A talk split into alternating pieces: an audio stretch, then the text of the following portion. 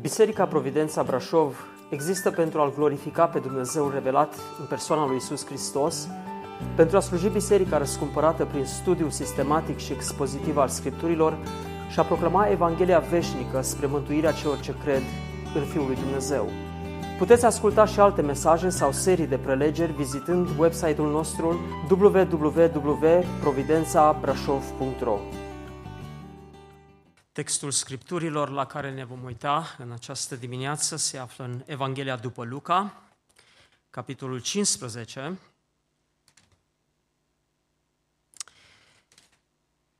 Arhicunoscuta pildă a fiului risipitor. Pentru cei care aveți traducerile Cornilescu, pagina 1010, Evanghelia după Luca, capitolul 15, începând cu versetul 11.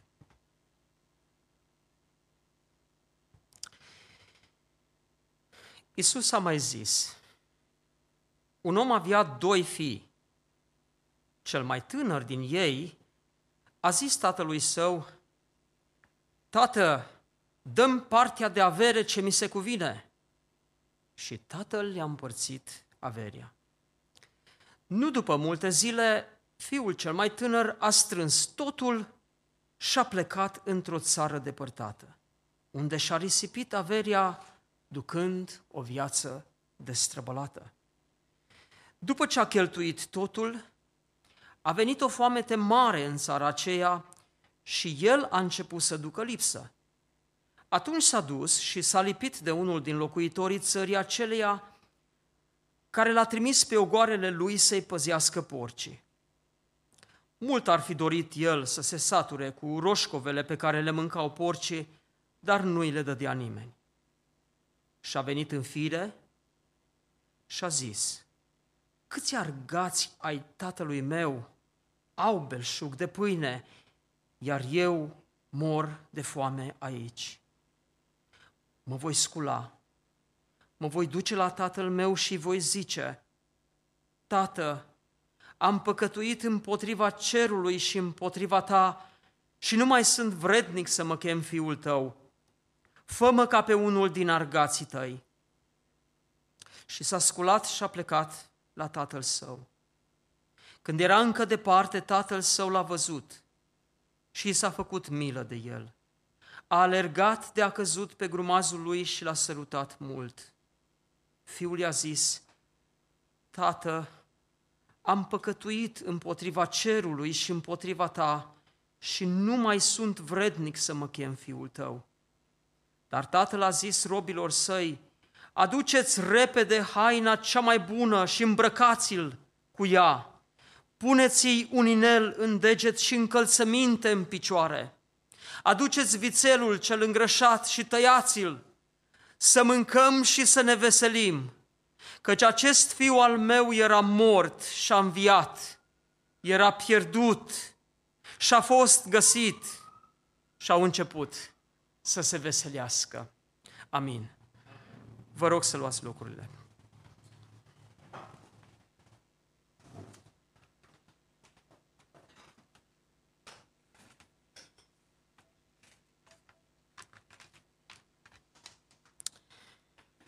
Așa cum știți, cei care sunteți parte a Bisericii Providența sau parte din comunitatea uh, Providența, suntem în acest parcurs al Evangheliei după Luca. Și am ajuns în această zi la un vârf al revelației lui Dumnezeu. Probabil am atins Everestul. Cred că această pildă, această parabolă este cea mai cunoscută parabolă din întreaga Scriptură. Și un uh, mare clasic al literaturii uh, engleze, Charles Dickens, spunea că aceasta este cea mai frumoasă poveste care s-a spus vreodată în istorie. Dincolo de aprecierile marilor oameni de cultură, noi știm că această relatare este parte din revelația lui Dumnezeu. Dumnezeu ne descoperă ceva. Pentru noi acesta este cuvântul lui Dumnezeu. Și prin acest cuvânt ajungem undeva sus, sus. Și așa cum știți, cei care iubiți munții și vă duceți la munte, când ajungeți la un pisc, Mariana, nu-i așa? De acolo vedeți multe alte piscuri extraordinare. Întregul efort de a urca până acolo merită, pentru că de acolo vezi undeva departe. Și așa este cu textul care stă înaintea noastră în această zi. Dar pentru a înțelege mai bine, trebuie să ne aducem aminte de contextul în care Domnul a spus această pildă. Ne întoarcem uh, la începutul capitolului 15, unde citim în primele versete așa. Toți vameșii și păcătoșii se apropiau de Isus ca să-L asculte. Scriptura ne spune și în Evanghelia după Matei că Domnul Isus Hristos vorbea în așa fel încât întreaga audiență, oamenii din cetățile din Galileea, din Iudeea, din Samaria și din alte locuri, se adunau, ieșau și îl urmau ca să-l asculte. Oamenii înțelegeau că în mesajul lui Isus era o putere pe care nu o vedeau în învățăturile cărturarilor și ale fariseilor. E bine, această clasă de elită a lui Israel, care dorea să fie ascultată, vedea cum mulțimile încep să meargă după acest rabi din Nazaret, după acest învățător, și tot mai puțini oameni îi ascultau pe ei, pe cărturari și pe farisei. De aceea, Scriptura ne spune că farisei și cărturarii cârteau și ziceau, omul acesta primește pe păcătoși și mănâncă cu ei. Acest lucru, această deschidere pe care Domnul Isus o avea pentru clasele acestea marginalizate, împinse de elita religioasă a lui Israel cu epoleți religioși, această clasă marginală era primită de Domnul Isus. Inima Domnului Isus era una care primea, nu care împingea, nu care limita, nu care împingea spre periferie. Și acest lucru cu adevărat îi scandaliza pe farisei și pe cărturari, care aveau vorba aceasta între ei, omul acesta mănâncă cu păcătoșii și petrece cu ei. Este un petrecăreț, este un băutor de vin, primește prostituatele pe vameși și pe păcătoși în general. Și aici se remarcă antiteza, diferența între Domnul Isus și acești oameni religioși care n-aveau o inimă deschisă pentru păcătoși. Acesta este dar contextul, prilejul cu care Domnul Isus spune aceste pilde. A început cu pilda unui om care avea 100 de oi și care a pierdut o oaie undeva pe câmp și a lăsat 99 de oi și s-a dus să caute oaia pierdută. Și atunci când a găsit-o, a pus-o cu bucurie pe umeri, s-a întors, a adus-o din nou în turmă, a chemat pe prietenii săi și a celebrat găsirea oiței pierdute. O femeie care muncea din greu și care a adunat ceva bani și a ajuns să aibă și ea 10 bănuți în rezervele ei, în economiile ei. 10 zile de muncă însemnau acest, acești 10 bănuți și pierde un bănuț. Și Domnul spune în pilda lui că începe această femeie să caute, aprinde o lumină, mătură casa, caută cu băgare de seamă până când găsește. Și când găsește această monedă, cheamă pe vecinele ei și spune, veniți să ne bucurăm, căci am găsit moneda pierdută. În ambele pilde vedem o pierdere și o găsire. Și după găsire vedem bucurie, celebrare. Aceste două pilde sunt treptele care duc spre această pildă pe care Domnul Isus dorea să o comunice fariseilor și cărturarilor. Să o audă și să o înțeleagă. Pentru că în pilda aceasta era vorba de niște oameni care se credeau deja instalați în jilțurile împărăției lui Dumnezeu și socoteau că acolo nu mai prea este loc pentru alții, pentru că deja locurile din tâi ale împărăției s-au ocupat și celelalte sunt rezervate pentru oameni neprihăniți. Și Domnul, iată, vine și le spune această pildă a unui fiu risipitor. Ca și în primele două pilde, care aduceau în atenția audienței aspecte obișnuite ale vieții și parabola aceasta a fiului pierdut aduce un caz tipic din viața de familie. Cei care sunteți părinți și aveți copii, înțelegeți despre ce este vorba în pilda aceasta. Multe familii se confruntă uh, cu copii răzvrătiți, copii neascultători și încăpățânați. Încăpățânarea începe de vreme, aproape de când copilul este bebeluș și îl vezi că, deși încerci să-l îndemni într-o direcție, copilul schimbă direcția mereu. În el este un magnet care îl trage mereu în direcția opusă. Dacă copilul este în casă și are o minge, dă cu mingea și deși spui nu mai da cu mingea aceea că o să spargi porțelanurile și ce aici în casă, copilul dă mai abitir cu mingea. Și atunci vă dau un pont. Spune-i copilului, dă cât de tare cu mingea aceea și vei vedea că se oprește cu mingea în brațe și nu mai dă cu ea. De ce? Pentru că în firea lui căzută, copilul are această tendință spre neascultare, spre răzvrătire. Acesta este cazul pildei noastre. Un om care avea o stare socială bună, era un om bogat, are doi fii.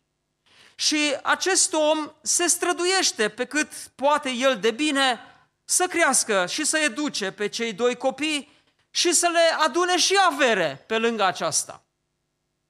Fiul cel mare pare să fie un copil așezat, ponderat și uh, docil într-un anumit fel. Uh, eu am crescut într-o familie cu trei copii.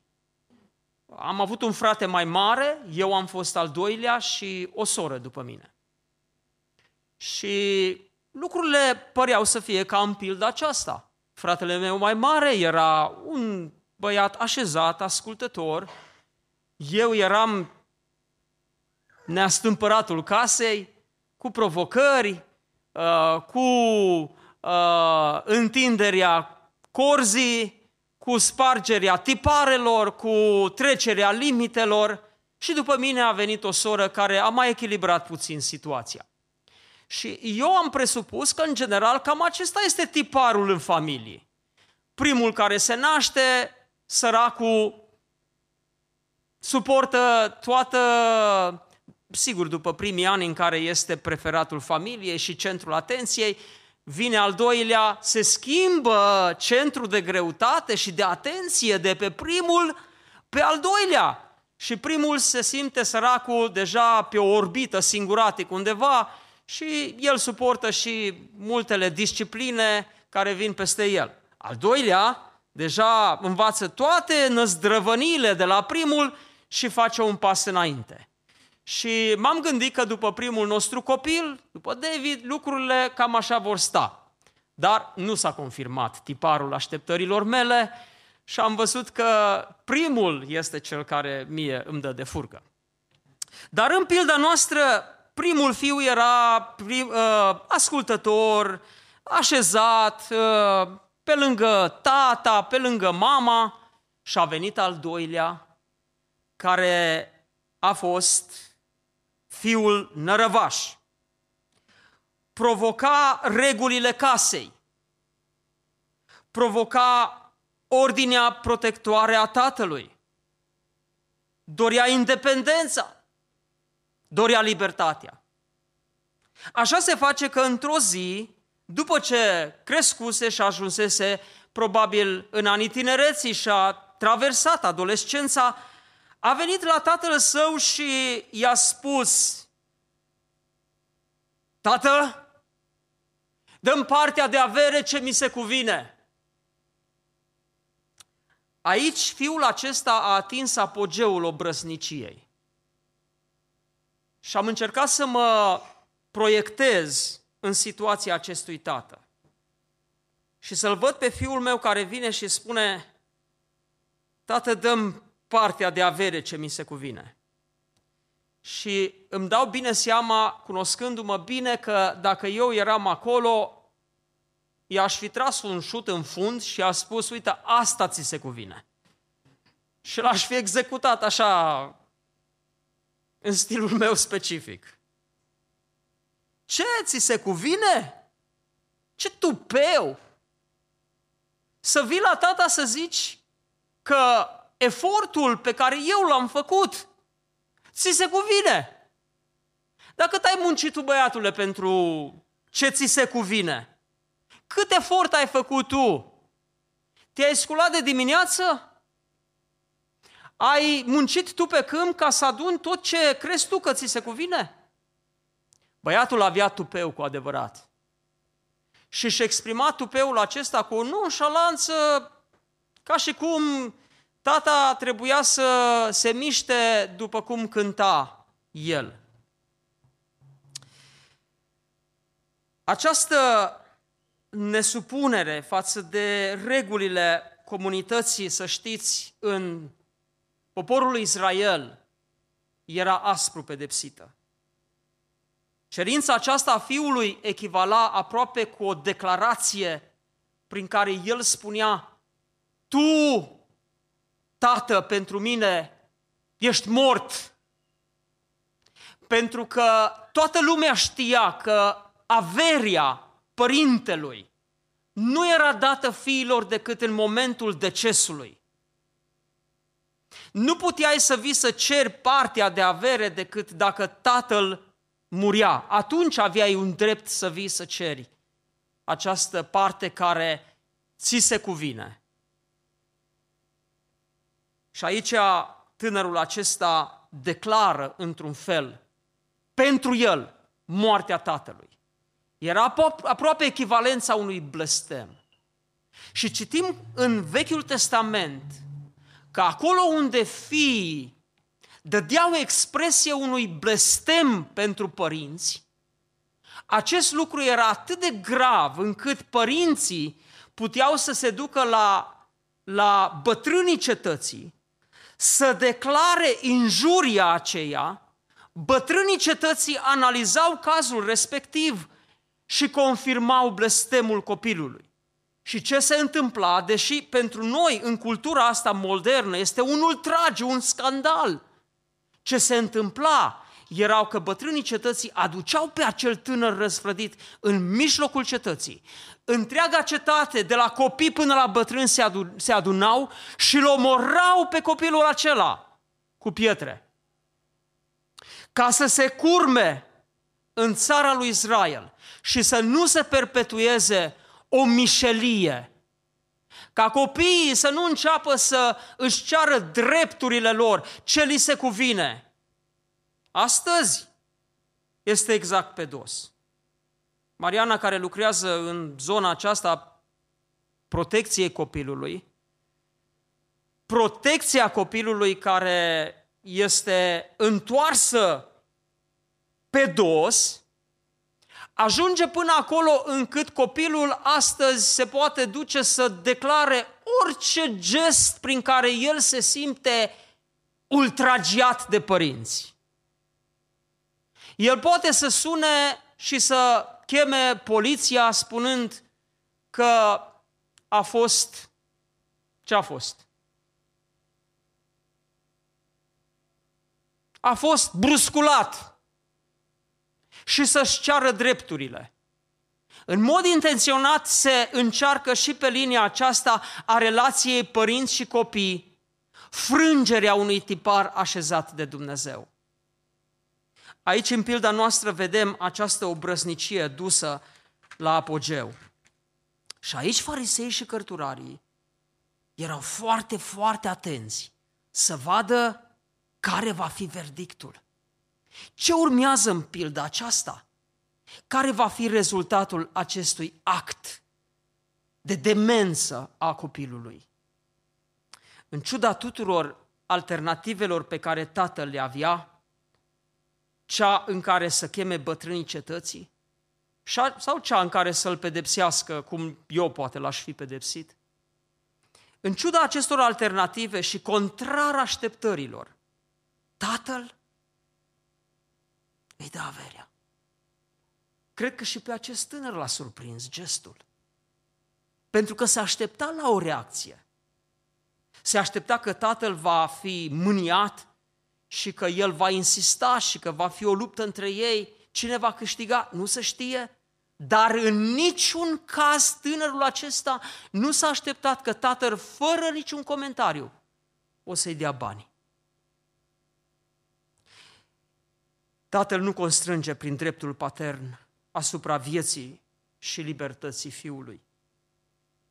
Prin cererea lui arogantă și prin obrăznicia lui, fiul provoacă întregul stabiliment al vieții sociale și de familie rânduit de Dumnezeu. Dar tatăl nu face uz de niciun drept patern, ci oferă fiului ce nu îi se cuvine. Îi dă și îl lasă în pace. Următorul gest de provocare este plecarea fiului. Fuga lui de acasă. Nu după multe zile, fiul cel tânăr a strâns totul și a plecat într-o țară depărtată. Mă regăsesc în acest gest al fiului pentru că îmi aduc aminte într-o seară, când eram doar cu tata acasă, că s-a iscat așa un mic conflict între mine și tata. Și tata îmi spunea să fac ceva și eram ambițios să nu ascult de el. Și l-am zărit la un moment dat, mâhnit că am strigat și eu la tatăl meu, nu, n-am să fac acest lucru. Am, am, am văzut că a ieșit din camera de zi afară. Era seara, undeva pe la 10, întuneric. Și m-am gândit că se duce să ia o bâtă solidă. Și m-a prins frica, eram foarte convins că aceasta este intenția tatălui și am ieșit repede afară pe o altă ușă și am fugit departe, în grădină. N-am îndrăznit să fug prea departe, deși cunoșteam zonele, toate zonele, cu pădurile, cu viile. Puteam să merg în zonele cunoscute, dar era întuneric și mi-era frică. Așa că acel departe pentru mine a fost grădina. Însă am găsit un loc unde m-am ascuns. Am luat eu niște paie de prin grădină, mi-am pus eu acolo și pentru că era iarbă crescută, m-am gândit eu că tata nu o să mă găsească și m-am băgat acolo, m-am ascuns și am stat acolo. Priveam cerul și stelele pe cer și în mine simțeam o satisfacție enormă. Simțeam satisfacția că i-am făcut ce rău, ceva rău tatălui meu. Nu, după mult timp l-am auzit pe tatăl meu prin grădină, pe acolo, căutându-mă, strigându-mă, la început sperând că mă găsește. A trecut o oră, au trecut două și de acolo am început să mă gândesc, bine fac eu ce fac? Și l-am auzit pe tata din nou întorcându-se și de data aceasta în strigătul tatălui meu nu mai era acea încredere că m-ar găsi, era strigătul disperat al tatălui care și-a pierdut copilul în noapte. Mai aveam o fărâmă de conștiință rămasă acolo. și o frică de noaptea care stătea înaintea mea. Și am ieșit de acolo din ascunzătoarea mea, așa, și cu o anumită teamă, dar și cu inima încercată, că auzisem glasul tatălui meu și m-am dus spre el. Tata m-a luat, m-a dus acasă, a aprins lumina și în ciuda așteptărilor mele că o să mă bată bine, s-a uitat în ochii mei și a spus, Tata te iubește. Nu mai faci așa ceva. Și n-am mai făcut niciodată. Văd aici câțiva copii tineri. Să știți că nu v-am spus povestea asta ca să o tăiați și voi de acasă. V-am spus povestea asta să nu fugiți niciodată de acasă. Că n-aveți unde fugi. Nimeni nu va compensa iubirea părinților voștri pentru voi. Răzvrătirea copilași iubiți nu se poate compara cu ascultarea. Și în răzvrătire este numai cădere, numai prăbușire. Și acest lucru îl vedem că se întâmplă în cazul acestui fiu. Scriptura ne spune că el a plecat departe. De ce credeți voi că a plecat departe? De ce s-o fi dus așa, departe, într-o țară depărtată? Pe semne s-a gândit că tatăl o să-și pună argații să-l caute. Și atunci a spus, am să mă duc cât de departe posibil, ca niciunul dintre argații tatălui meu să nu mă găsească. Și așa a făcut, s-a dus cât se poate de departe. Și acolo s-a aruncat în necunoscut, s-a înstrăinat, cum spune ceva, în străinătate. Știți, uh, pe vremea dinainte, când auzeam că cineva se duce în străinătate, eram foarte uimiți. S-a dus în străinătate. A venit Revoluția, s-au deschis porțile, a venit uh, intrarea în Uniunea Europeană și străinătatea a devenit mai accesibilă. Și acum, iată, un segment însemnat se mișcă în această străinătate și acasă, mișcarea aceasta. Dar pentru tânăr, străinătatea însemna gestul răzvrătirii totale. Însemna libertatea pe care el uh, o simțea din plin. El dădea expresia acestei libertăți și acestei răzvrătiri, de a se aduce cât se poate de departe de tatăl său. Ce urmează? Urmează risipa. Tânărul a început să arunce cu bani în stânga și în dreapta și să trăiască o viață destrăbălată. Se amplasase în, acest, în această zonă a viciului și a dat drumul la tot ce a vrut el. Am avut un coleg în anii de liceu care era fiul păstorului și era în aceeași clasă cu mine. Din biserică mai aveam o altă colegă care era și ea în aceeași clasă. Eram trei pocăiți. Și colegii, în mod firesc, au aflat că suntem credincioși. Și au încercat să ne șicaneze în fel și chip. Mie, în special unul din colegi, în fiecare zi, în loc să-mi zică salut, venea și mă întâmpina cu această vorbă. Pioșenia voastră, ce mai faceți astăzi? Și fiecare zi eu auzeam vorba aceasta, pioșenia voastră. Colegul meu, care era cu jumătate de pas mai bun decât mine la matematică și la alte discipline, și cu care încercam eu să fac așa o mini-concurență, mai ales că eram și din aceeași biserică, și care mă lua întotdeauna. Dacă eu luam 8 la mate, el lua 9. Dacă eu luam 9, el lua 10. Și uite, așa era un mic deranj. Dar ce începuse să mă deranjeze într-un fel un pic mai mult era că, deși eu mă credeam așa mai spiritual decât el, a intrat în el o spiritualitate la un moment dat că știam că E cu un jumătate de pas și la capitolul ăsta înaintea mea. Și așa ajunsese de hotărât băiatul ăsta, că atunci când mergeam la ore, îl vedeam des că pune capul pe masă și se roagă. Și colegii știau că se roagă.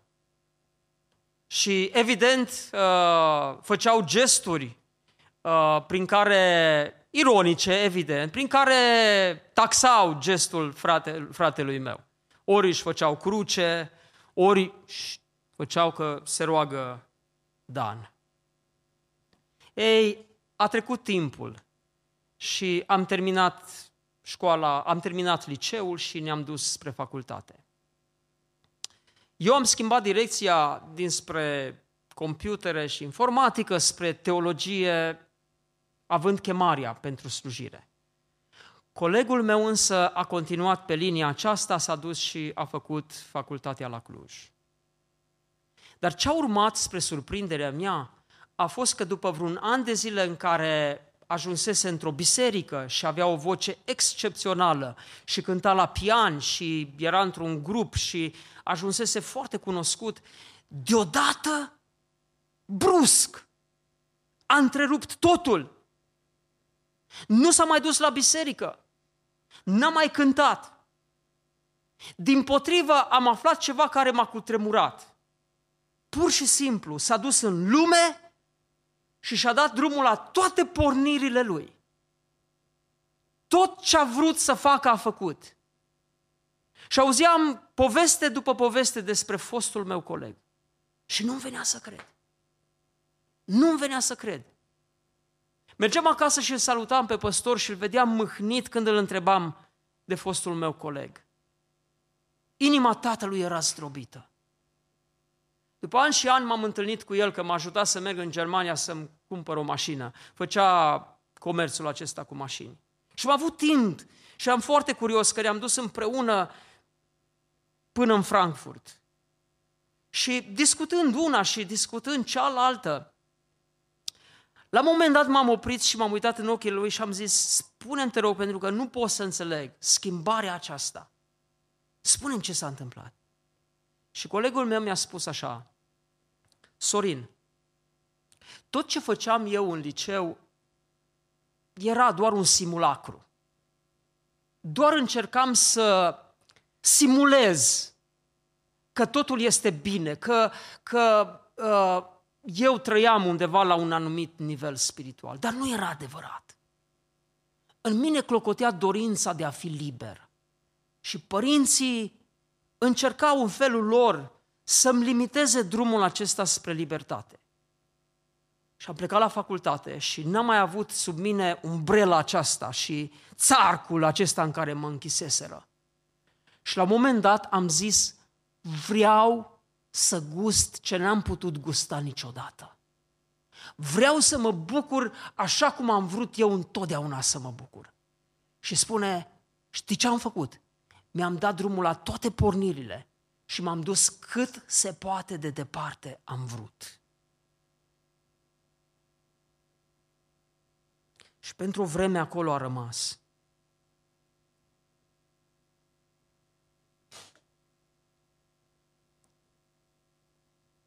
Sărbătoria o prăbușire. Sărbătoria o iluzie de libertate. Sărbia, sărbătoria o utopie a ceea ce îi se cuvine. Dar este aceasta oare adevărata libertate? În seara aceasta, biserica se va aduna și se va așeza lângă cartea Eclesiastul. Carte care spune că înțeleptul Solomon, care a scris-o, și-a dat drumul la tot ce a vrut el și-a gustat, a pornit pe diverse piste ale vieții și a încercat una și a încercat alta, a încercat plăcerile, a încercat faima, a încercat averia, a încercat puteria. Și în toate direcțiile acestea, el a ajuns la un capăt de drum și a spus deșertăciune a deșertăciunilor. Totul este deșertăciune. și goană după vânt. Și a făcut calculul matematic al destrăbălării lui și al libertății pe care și-a clamat-o. Și în final a spus să ascultăm dar învățătura, temete de Dumnezeu și păzește poruncile Lui. Aceasta este datoria fiecărui om. Tânărul acesta a pornit pe traiectoria aceasta a căderii, a destrăbălării, a risipirii. Și știți cum este? Cine nu știe să adune prin muncă, știe ceva, știe să risipiască prin destrăbălare. Ajunsese la un faliment. Providența a început să lucreze. Și cuvântul spune că după ce a cheltuit totul, a venit o foamete mare în țara aceea și el a început să ducă lipsă. Ceva se întâmpla acum dincolo de puterile și de pârghile pe care el le putea trage. Era providența lui Dumnezeu care lucra. Și a ajuns la un punct în care sacul s-a golit și n-a mai fost niciun ban în buzunar. A căutat să găsească bani și n-a mai găsit. Azi dimineață am avut un, o situație foarte interesantă. Îmbrăcam copiii și cel mic, Filip, și-a tras pantalonii scurți și după ce el a încercat el să se așeze acolo, a băgat mâna în buzunar și a zis, oh, bani! Și scutura așa banii și zice, în limba maternă, că pe paternă încă n-am învățat-o, zice, mai money! Mai money! Banii mei! Și tot scutura și scutura banii lui. Și din cealaltă cameră cineva strigă, That's my money! ăia banii mei! Mi-ai luat banii! Și vine și acum asistă la Scandenbergul pe banii fiecăruia. Vedeți cum în firea noastră, în ființa noastră, este acest uh, sentiment al posesiunii. Oricât de puțin am avea, e al meu! Nu te atinge de el! Dar ce greu este și ce greu a fost pentru tânărul acesta să bage bâna în buzunar și așteptându-se că mai găsește acolo să zică mai money, să nu mai găsească nimic. S-au dus. Și Scriptura spune că a atins punctul critic, punctul de criză al vieții lui, să nu mai aibă nimic. După ce a cheltuit totul, a venit foametea și a început să ducă lipsă. Un comentator atât de frumos descrie falimentul acesta în care ajunsese acest tânăr, spunând, renunțarea la dependența ocrotitoare față de tatăl său se transformă în dependența degradantă față de un necunoscut. S-a alipit de unul din locuitori. Era o formă mai voalată de a spune a intrat slugă la un străin. Situația degenerează atât de mult până tânărul ajunge la limita supraviețuirii. A început să ducă lipsă, s-a dus, s-a lipit de unul din locuitorii țării aceleia care probabil în mod ironic, știind că el este evreu, l-a trimis să-i păzească porcii. Tânărul care trebuia să se ferească de animale necurate a ajuns slugă la porci și avea grijă de purceii aceia. Și eu am fost porcar odată. Îmi plăcea mai mult cioban, dar când oile se duceau la câmp, departe cu ciobanul, Mai stăteam ce mai stăteam cum ei și apoi schimbam spre porci.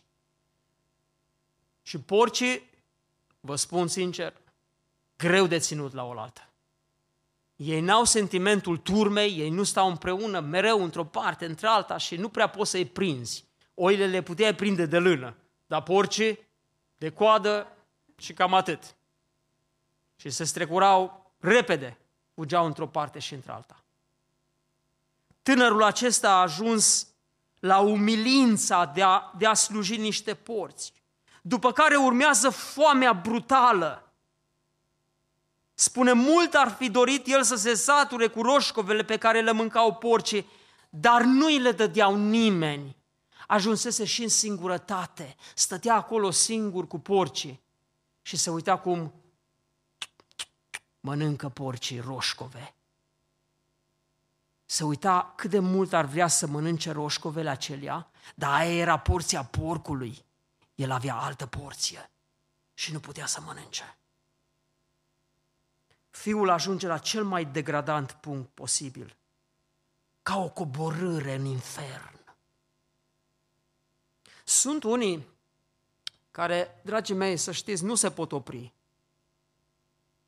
Pornesc pe derdelușul acesta și se duc și se duc și se duc și nu se pot opri până când ajung jos. Și parcă nu vor să se oprească. În încăpățânarea și răzvrătirea lor se duc și se duc înainte până când dau de capăt, de capătul drumului. Și fiul acesta ajunge acolo. Dar apare al doilea moment providențial. Și acest moment providențial, să știți, nu ține atât de mult de fiu, deși spune că el la un moment dat s-a oprit. S-a oprit. Și a venit în fire. Parcă s-a trezit. A fost un moment al trezirii conștiinței sale. Oricât de degradat ar ajunge un om, oricât de căzut ar ajunge un om, să știți că în el tot mai rămâne o fărâmă de conștiință. Și conștiința aceasta știți cum este? Este ca un arbitru care este pe terenul de joc și de fiecare dată când este un fault sau o greșeală, fluieră. așa -i? Știți fiecare că de fiecare dată când nu suntem în ascultare, în voia lui Dumnezeu, ceva ne spune nu-i bine. Chiar și voi copii știți lucrul acesta. Când nu ascultați de mama și de tata, știți imediat că n-ați ascultat. Că de ce ați fugit și v-ați fofili undeva? Ăsta e gestul prin care conștiința vă spune nu-i bine. Și precum Adam în grădină, uite așa, ne ascundem. Iată, dar tânărul se trezește din iluzia aceasta a libertății. Și această trezire este urmată de o decizie fermă. Și a venit în fire și a zis, câți argați ai tatălui meu au belșug de pâine, iar eu mor de foame aici. Și decizia, mă voi scula, mă voi duce la tatăl meu și voi zice, tata, am păcătuit împotriva cerului și împotriva ta și nu mai sunt vrednic să mă chem fiul tău. Fămă ca pe unul din argații tăi. Observați ce știa tânărul acesta. Chiar dacă și-a luat el libertatea să facă orice a vrut el, știa că nu este bine, știa gravitatea neascultării sale și iată se pocăiește. Aici este ilustrată pocăința într-un mod extraordinar. Un examen al conștiinței, o căință, o decizie radicală și o acțiune care însemna o capitulare, o predare. Tânărul se duce și zice, sunt aici, tată, nu mai am nicio pretenție. Vedeți voi, dragii mei, tânărul acesta în mintea lui a pregătit un scenariu prin care încerca el să se recupereze cât de cât. Dar iată ce se întâmplă. S-a sculat și a plecat la tatăl. Când era încă departe, tatăl său l-a văzut, i s-a făcut milă de el și a alergat spre el. Cum l-a văzut tatăl? Cum l-a văzut când era încă departe? S-a nimerit așa, ziua aia, cumva, tatăl s-a întâmplat să fie undeva pe câmp, pe drumul de întoarcere spre casă? Cred că presupunerea că tatăl era prezent acolo zi de zi, din momentul în care tânărul a plecat, este mai justificată. Căci un tată care își pierde copilul nu mai are nici o bucurie în viață. Poate el face bani cu, cu căruța, poate el aduna averi, poate să aibă bunăstare, dar nu-l are pe copilul lui acasă. Nu mai are liniște, nu mai are somn, nu mai are stare și se duce și se uită și așteaptă și speră că fiul se întoarce. Și într-o zi se întâmplă minunea.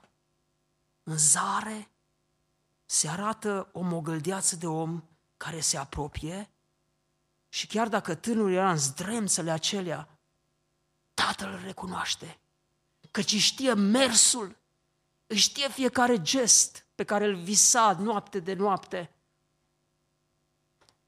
Și îl vede de departe și spune că aliargă spre el. Istoricii spun că în cultura semitică un bărbat onorabil nu alerga niciodată. Costumația epocii era de așa natură că nu puteai să alegi fără să ridici poalele hainei și să-ți descoperi, să-ți dezvălui picioarele, lucru care era un act rușinos. Ei bine, tatăl în compasiunea lui riscă această postură indecentă și aliargă, aliargă spre fiul său. Copilași iubiți, așa aleargă părinții voi, voștri întotdeauna spre voi. În momentul în care ei văd cel mai mic gest de întoarcere a voastră, părinții voștri sunt în stare să alerge un jumătate de continent pentru voi, să vă recupereze, să vă strângă din nou în brațe, să știe că sunteți acolo lângă ei. Tânărul acesta a încercat să își reproducă scenariu pe care îl pregătise. Fiul i-a zis, tată, am păcătuit împotriva cerului și împotriva ta, nu mai sunt vrednic să mă chem fiul său, fiul tău. Avea dreptate? Avea dreptate se descalificase, pierduse statutul acesta de fiu și el intenționa să spună, primește-mă măcar ca o slugă în casa ta. Doar la nivelul acesta aș fi mulțumit. Vedeți, este ilustrată pocăința, este ilustrată întoarcerea. Și aici este important, dragii mei, să înțelegem noi ceva. Foarte mulți oameni, în actul întoarcerii lor, dintr-o viață destrăbălată, căzută, pentru că pilda aceasta încearcă să ne arate nimic mai mult sau nimic mai puțin decât dragostea Tatălui care primește cu brațele deschise. Că Tatăl nu se ambiționează să ne distanțeze, că Dumnezeu este întotdeauna gata să ne, primi, să ne primească. Când ne pocăim și ne întoarcem. Dar foarte mulți oameni cred că întoarcerea lor la Dumnezeu și reabilitarea lor ar însemna să facă ei ceva. Și își propun ei să facă una și cealaltă și cealaltă și zic, dacă aș face asta, dacă aș face, poate aș fi primit. Dar inima tatălui nu este așa. Inima tatălui vrea să primească deschis și total. Tatăl nu vrea un argat și o slugă în casa lui. Tatăl vrea un fiu și o fică. Așa te așteaptă Dumnezeu.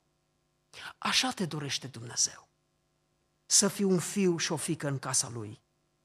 Tatăl restituie nu doar statutul de fiu, ci și de oaspete de seamă. El spune, aduceți repede haina cea mai bună și îmbrăcați-l cu ea, puneți-l un inel în deget și încălțăminte în picioare, aduceți vițelul cel îngrășat și tăiați-l să mâncăm și să ne veselim, căci fiul meu care a fost pierdut a fost găsit. Sunt recuperate aici simbolic trei atribute ale statutului de fiu pe care acest fiu îl primește și este reabilitat pe deplin. În primul rând, onoarea, haina cea mai bună, însemna onoarea de a fi fiu în casa tatălui. Apoi, inelul, ceea ce însemna autoritatea pe care un fiu o avea în casa tatălui. Puneți inelul în deget. Și în final, adevărata libertate, căci încălțămintea în picioare însemna că el nu este sclav în casă, căci sclavii erau desculți, iar fiii erau încălțați. Puneți încălțăminte în picioare și tăiem și vițelul și ne bucurăm și ne veselim, căci acest fiu al meu era mort și a înviat, era pierdut și a fost găsit. Și au început să se veselească. Finalul așa ca în celelalte două pilde, este celebrarea și bucuria, căci este mare bucurie în ceruri și înaintea îngerilor lui Dumnezeu pentru un singur păcătos care se pocăiește.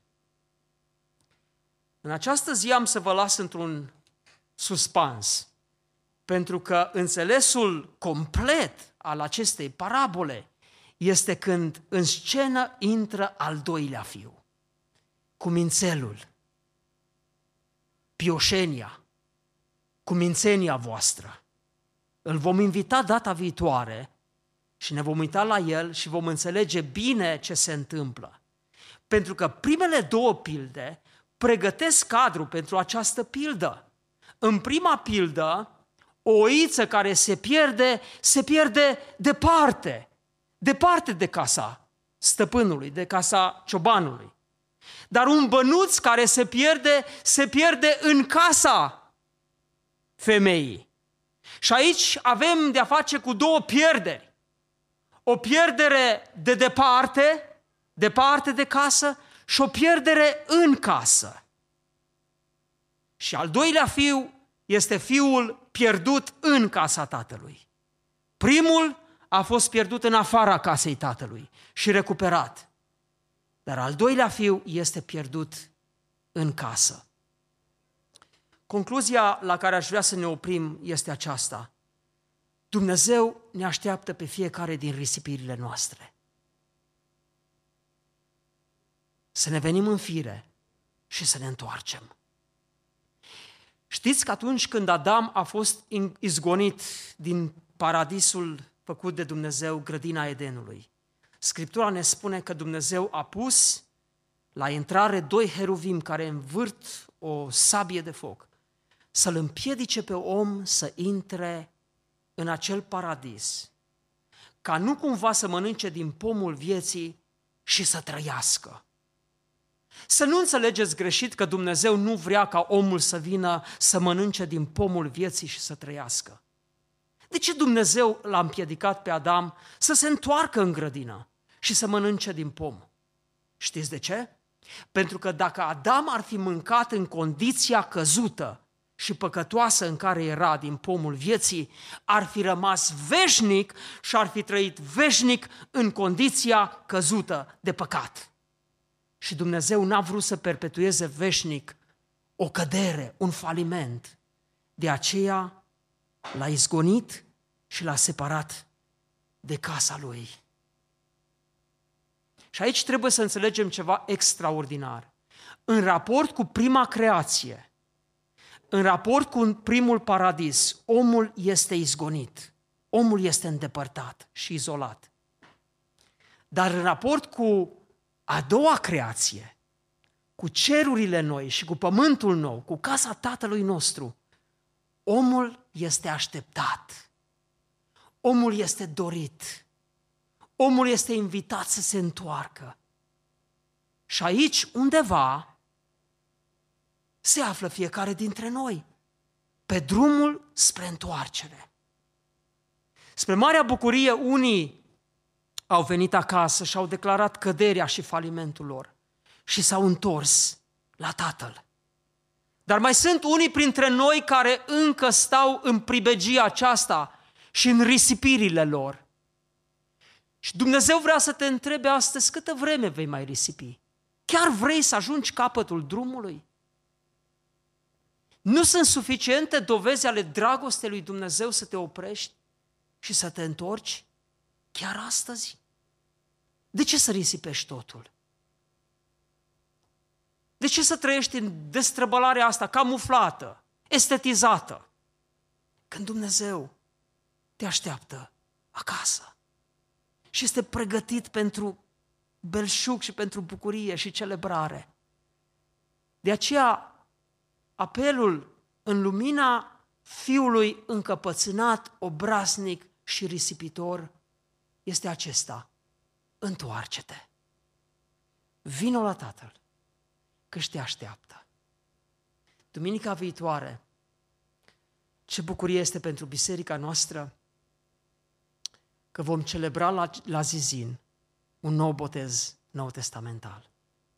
Pentru că niște fii risipitori au înțeles că au risipit prea mult și s-au întors. Bine ați venit! Câțiva dintre ei sunt astăzi printre noi. Dar tu ce faci? Unde ești? Cât o să mai stai? Te cheamă Tatăl. Te așteaptă Tatăl. Este în drumul său spre tine. De aceea și tu ești invitat. Iar data viitoare ne vom uita și la cei care sunt în casa Tatălui și s-au cam pierdut unii pe acolo. Sunt într-o formă de risipire în casa Tatălui. Și aici lucrurile sunt mai grave. De aceea, dacă vreți să știți cum se rezolvă problema, vă așteptăm data viitoare. Dumnezeu să vă binecuvânteze și să ne amintim de fiul acesta pribiag care și-a venit în fire și s-a întors acasă. Amin.